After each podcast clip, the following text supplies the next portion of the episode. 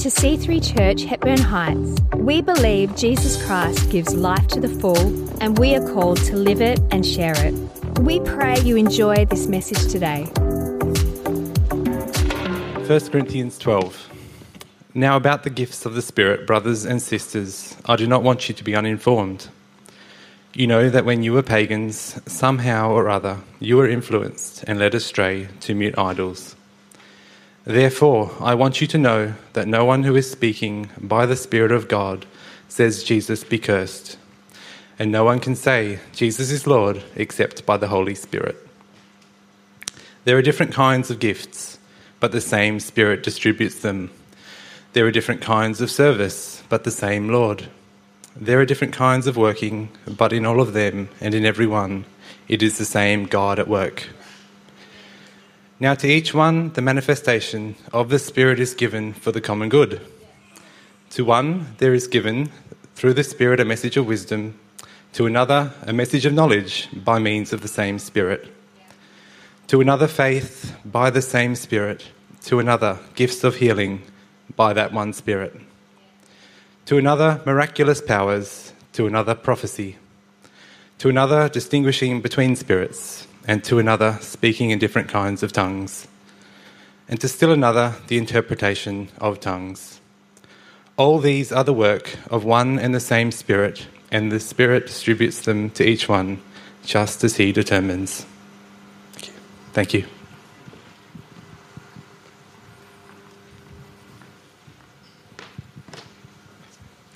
Reading from verse 12. Just as a body, though one, has many parts, but all its many parts form one body, so it is with Christ.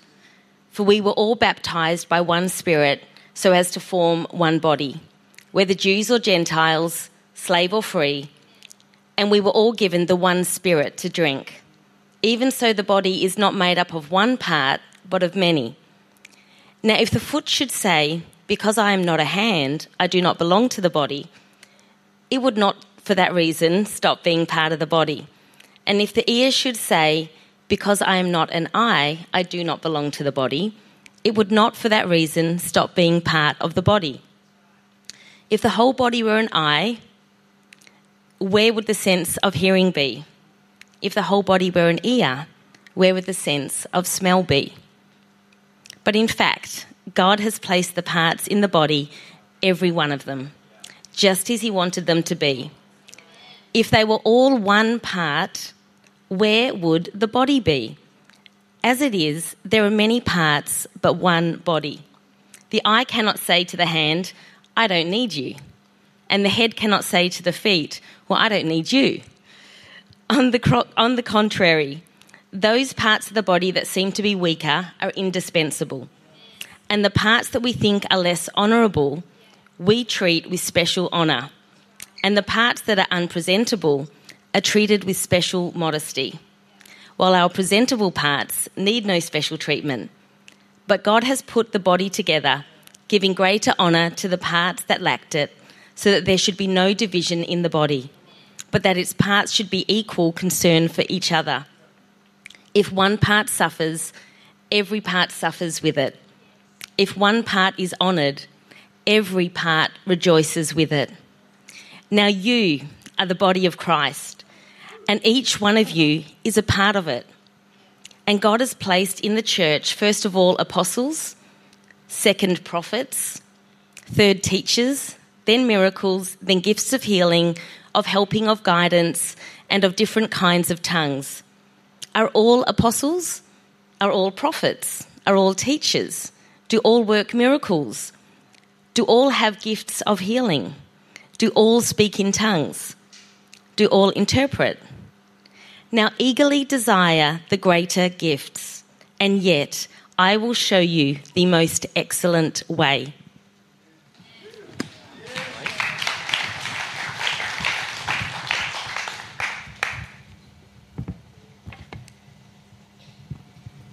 Let's pray. Father, we thank you for the word. And this morning, as we gather with open hearts, we thank you that by a work of your Spirit, there would be an illumination of truth. Lord, in each and every one of us, God, that these would not be mere words, but this would be the oracles of God, the message of God coming alive to each and every one of us. Lord, that there would be strength and encouragement, that there would be the life of heaven that is awakened afresh within each and every one of us. God, help us to know how you've called us to fit and the importance of that fit. Lord, help us to receive afresh your love that could be so real for us personally and could be so real for us to feel and give to those around us. And so be glorified in every way this morning. In the name of Jesus, we pray. Amen. Amen. Well, great to see you here, good people, on this nice little long weekend. I know loads of people are away, camping, fishing, hitting the water, and you chose to be here. And is it because you couldn't get into a camp spot because they were all booked out? It's no, great to have you. Great to have you with us. And we're continuing our series, Built Up. This is week four, right? Yeah, week four.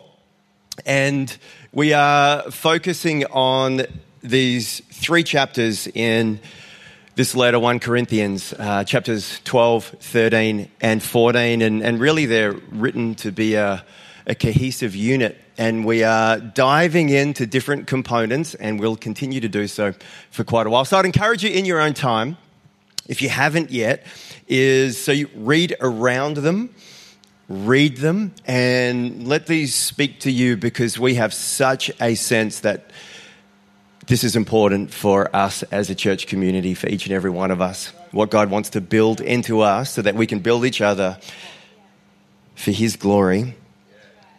Amen. So here we have this, and we're going to be talking today about the metaphor that's used here of the body of Christ, and us being a part of that body. And so we see this metaphor, but we also see that in verse 27 of chapter 12. And so really, obviously, we're focusing on chapter 12. It was handy that we read it earlier in the service. And tells us in verse 27, now you are the body of Christ. And so this is us together, plural. You are the body of Christ, and each one of you is a part of it.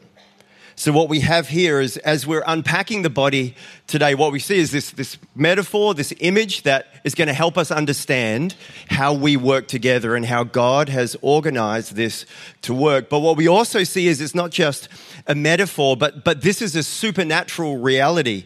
As you are the body of Christ, each one of you is a part. So this is not just a picture, but it's a reality that goes beyond what our eyes can see, a supernatural reality that we are a part of.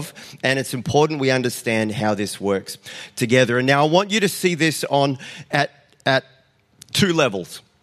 Okay, so as this letter was written, and so we've given a lot of the historical context in the weeks that have led up to this point. And so for more on that, you can listen to the other podcasts from week 1, 2, and 3, and that can help round out the context that this letter was written from the Apostle Paul to the church in Corinth. And a major part of this was addressing challenges that were in these local churches. So Apostle Paul is church planner, so he goes to Corinth, he starts these numbers of home churches in Corinth, he's there for around a year and a half, he teaches, he trains, he empowers, and then he's off on his apostolic mission, continuing to plant churches through the different areas. And so here we have now these churches that were left, and there are these fledgling communities from people who have come out of all sorts of ways of living that are totally different to the culture of the kingdom, totally different to the ways of Christ. And so there is a whole lot of unlearning. And so at the moment of salvation, all of our structures of being, our personal habits, they're not all obliterated and then formed just, whoa, look at that. They just look, they're covered in glory. They're just all perfect. That I had terrible habits of what I do in the morning, and now I gave my heart to Christ, and all of a sudden I just find myself, I'm just up early and I'm having the perfect breakfast and I'm just drawn into prayer. We make choices. We make choices about letting the victory of Christ be found in every single area of our lives. That there would be this transformation that doesn't stop. And so here we have the Corinthian church. They're trying to figure it out. And it's messy. There are some serious problems if you read through. There are some things you don't even want to say on the microphone that were happening in some of these churches, as people are trying to figure this out. And so these letters are written to address this. And so we have these churches meeting in homes. And so I want you to see the body of Christ. So as individuals gather and form a local church community, that's one sense that we can see the body of Christ.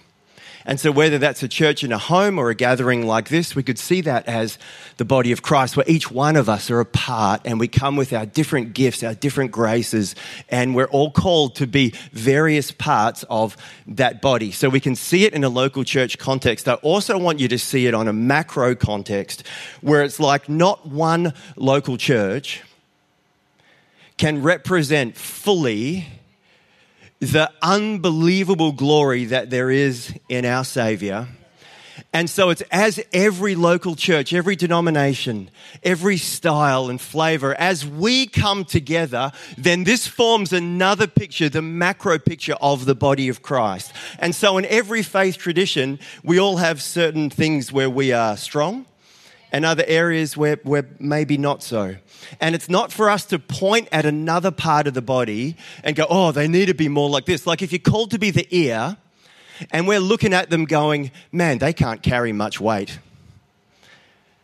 The bicep is really weak on that ear. Well, because it's meant to be. An ear with a big bicep is just strange. And it's called to have a place of hearing. And so as we look at the body of Christ, the macro and then the micro, there is difference in all of us. Now look, there's brokenness in all of us. There's sinful humanity in all of us, in the picture of the church and the picture of you sitting right here. You're filled with sin. Maybe right now things are going on in your head and literally you're sinning in your mind right now as you're sinning in church. Just have a look at that, who that person is. Who do you think? Who do you think that could? You're all looking at me. So we are all broken humans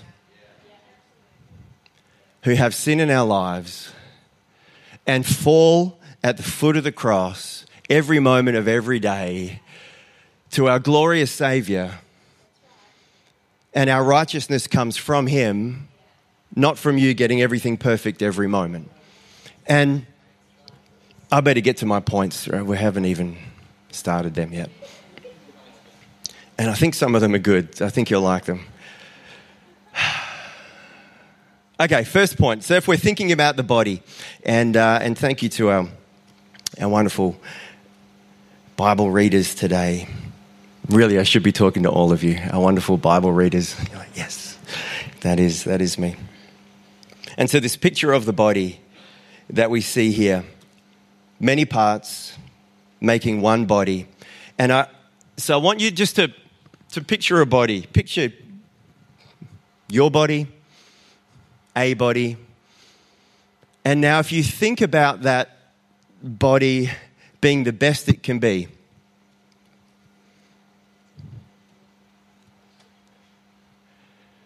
and we're going to have a look at a few thoughts about how the body can be the best it can be. And so here we know that if you are a part of this body of Christ, our first point today is that you matter.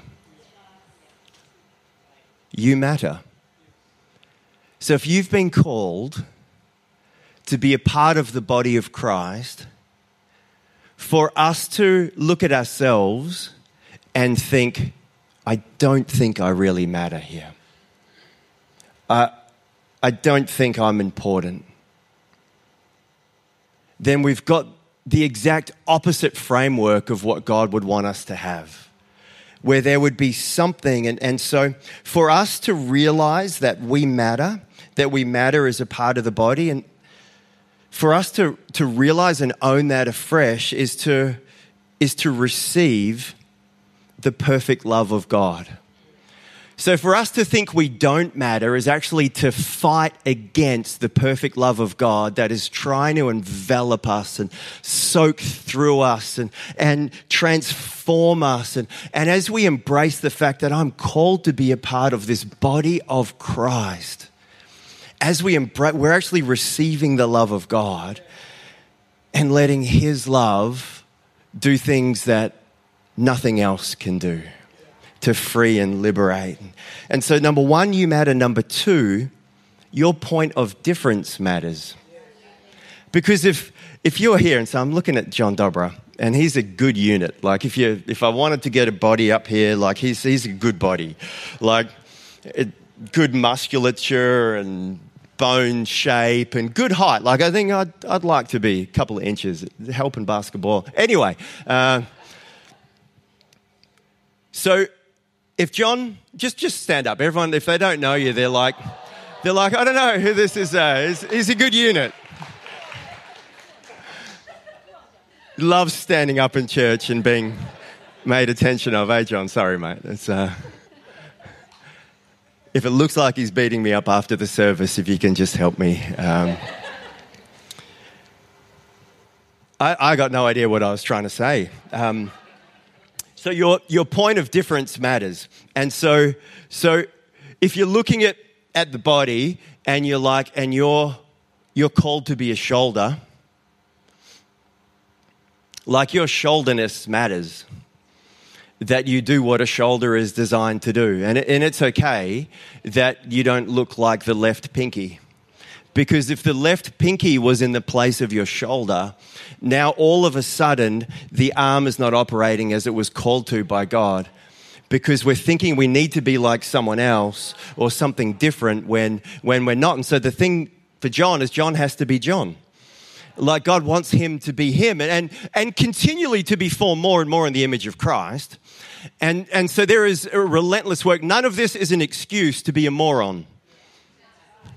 And go, well, it's just because God called me to be a moron. There's no moron on the body. There are parts. And so it's not an excuse for poor behavior or immaturity, and we'll get there. But your part matters, because no one else can be a Justin Willis. He's like, of course. We each have a part, and your point of difference matters. Every different part of the body should look different. And so when we look at each other, if there's a sense where we're trying to conform us to what we think we should look like, we're not realizing that we're called to be a part of a body, and we're just wanting everyone to look like us. And it's like if the whole body was an eye, how would it hear? And so maybe you're an eye, and you're like, everyone who's not an eye just so ticks me off. And look at that stupid foot. How ugly is the foot? It's got hair on it. And so the reality is we all have this rise up within us, more than what we realize. And as I've been prepping this, I've even just in the last few days with my wife, as we've been talking about things and this and other things, I've had to apologize twice. Not to her, but I wanted to state it, that where I've gone into a place of judgment against other body parts, and now I've done it in a very nuanced, and but the Holy Spirit was just like, that's your issue, Jace. And so you matter. Your point of difference matters. And so if you undervalue yourself, the body suffers. If you undervalue yourself, the body suffers. Point number three. Others matter just as much as you. Others matter. And so just as we need to receive the perfect love of God, and I love an beautiful message last week. I was ministering in our location in Bali, and so I listened to the podcast, and chapter 13 just beautifully put about God's love, and not a weak, soppy message but strong. Because the reality is God calls us to love in a way that is so far beyond our ability. And we need to own that so we can receive his power and his grace to be transformed more and more into his love. And so just like we need to receive the love of God to realize how much we matter and how he's called us to be a specific and special part of his body, then we need to receive the love of God for others to see how much they are called to be a part of his body.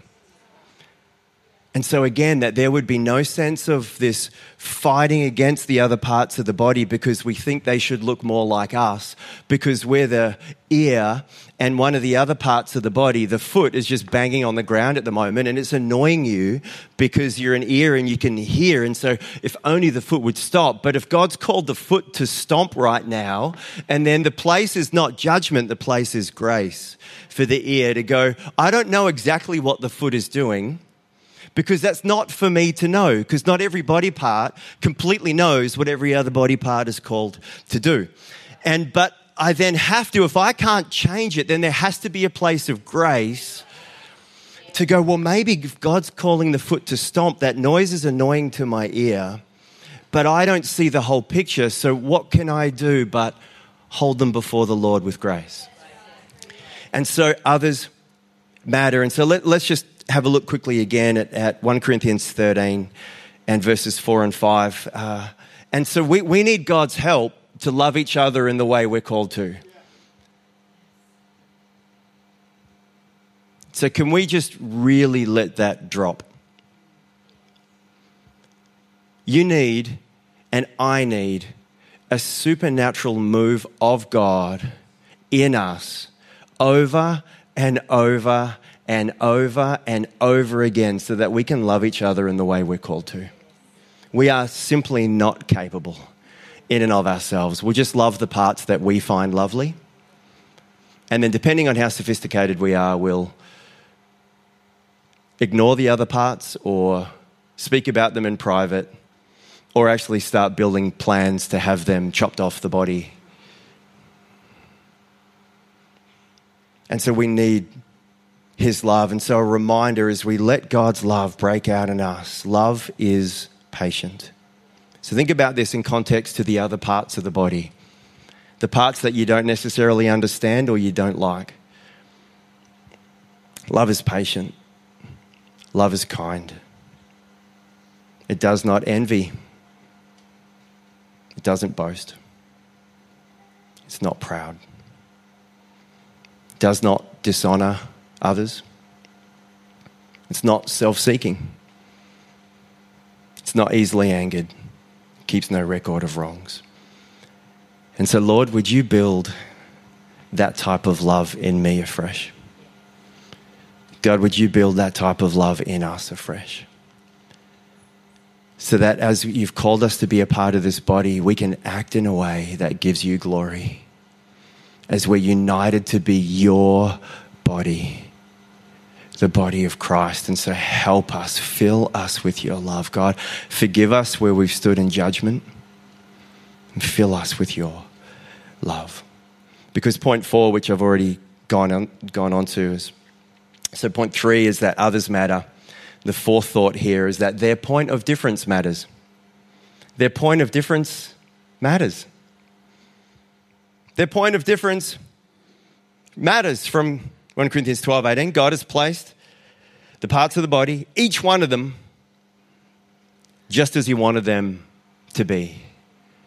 And so the foot has got to so look like a foot. Man, if your spleen starts looking like a foot and thinking like it needs to act more like a foot, you're in trouble. Whatever the spleen does, let it do its thing. Thank you, God, for the spleen. We do need, it's important, right? The spleen's, is it important? I think so. I guess we got it. I think we think we need it.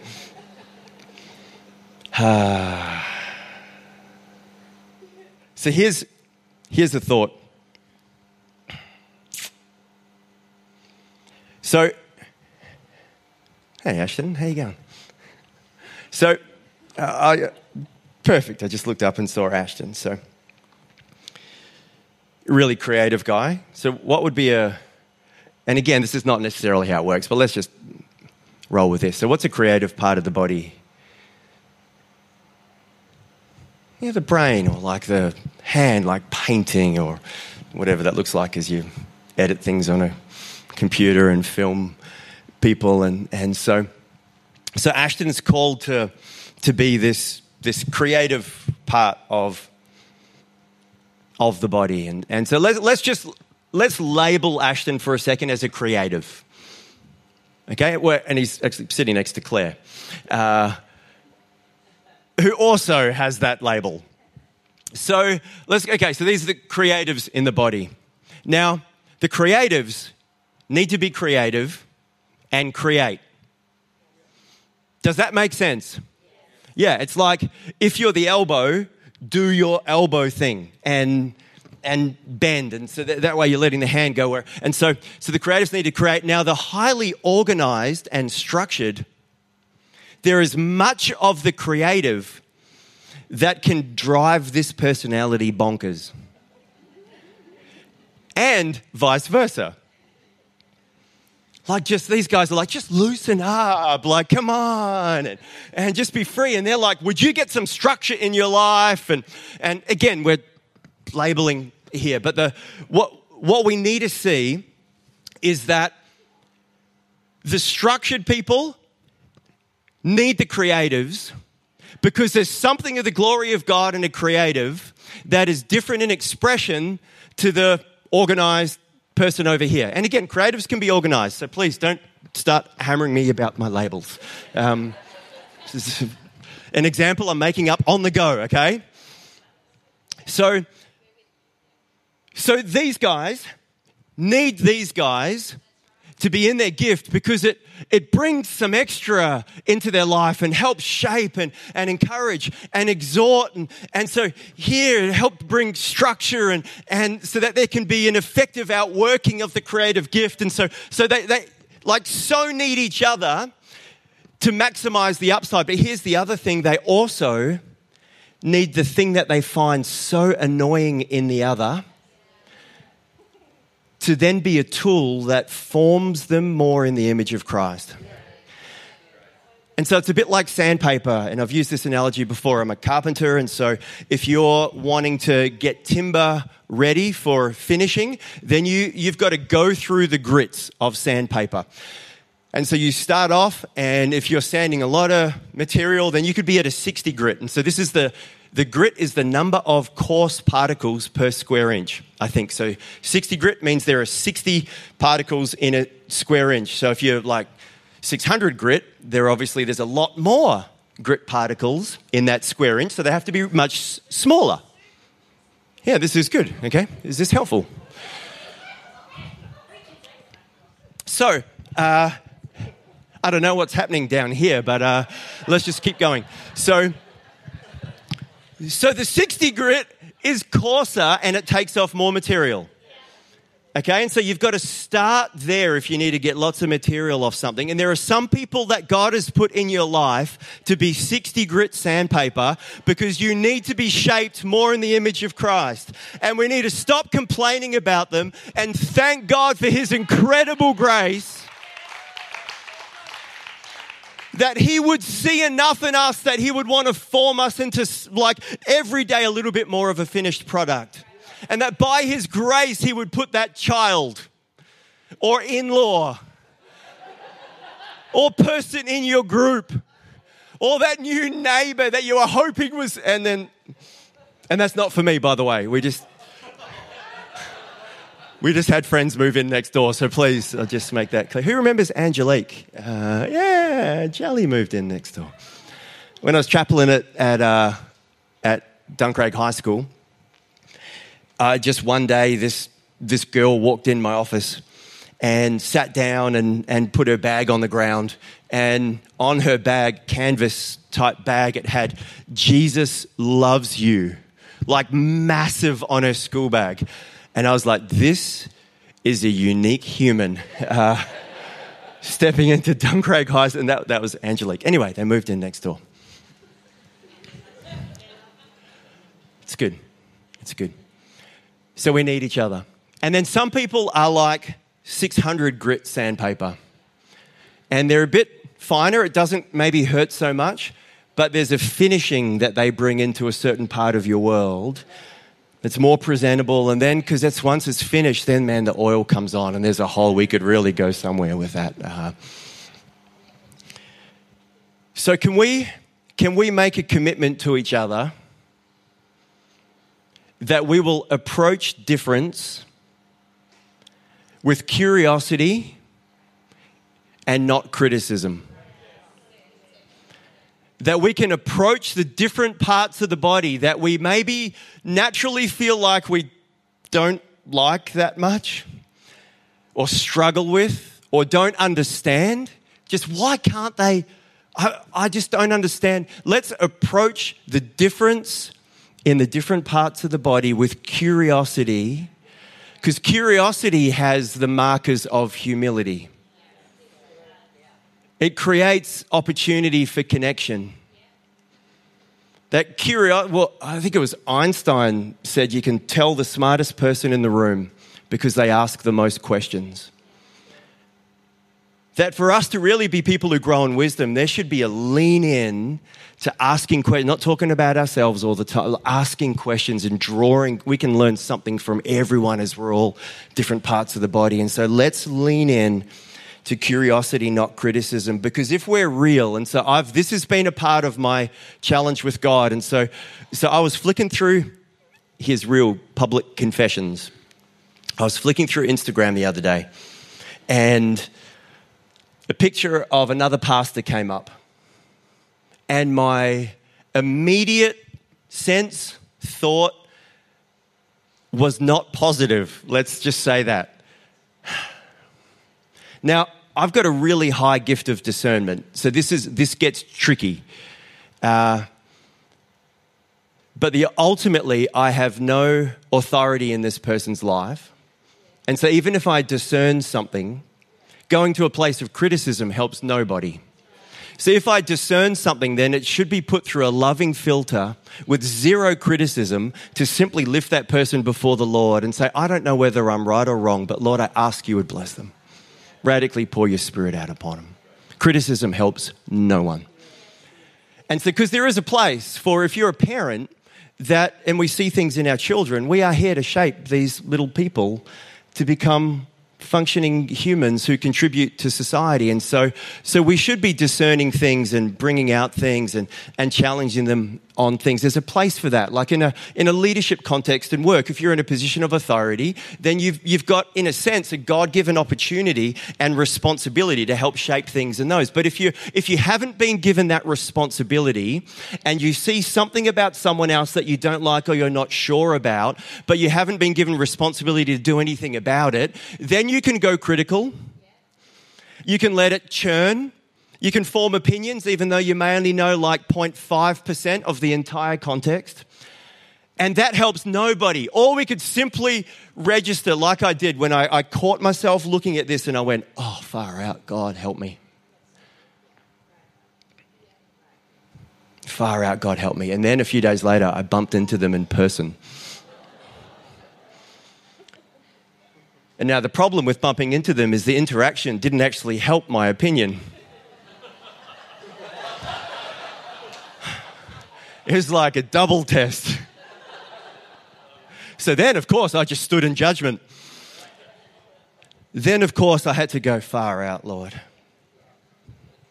I don't know probably, I know 0.0001% of this person's world and context. And here am I standing in judgment internally. God, would you help me? And so honestly, I keep, and it's annoying now, God keeps challenging me on this all the time. But you would be surprised how often we go to critical. It's just because it's so the culture of our world. We're soaking in it every day. You open anything on the media and it just soaks. And so it becomes, we don't even realize that's what we're doing. And so we've got to break from that, because we're called to be the body of Christ, a point of difference in us where the world would see us and go, it doesn't make sense. Because a lot of them aren't that lovely, but somehow they can love each other. And because all of us have unloveliness in us, and that's not the context that God calls us to love. When all the unlovely's gone, that's when you love. No. This is the agape love that Em was talking about last week. That is despite the unloveliness, that there's a supernatural work of God where we can love each other. And so let's lean into that together. Thanks so much for joining us here on our podcast. We encourage you to let this word further help you live and share the life to the full that Jesus gives. If you want to check out more about our upcoming events, service times, locations, or to give online, go to c3hh.com.au.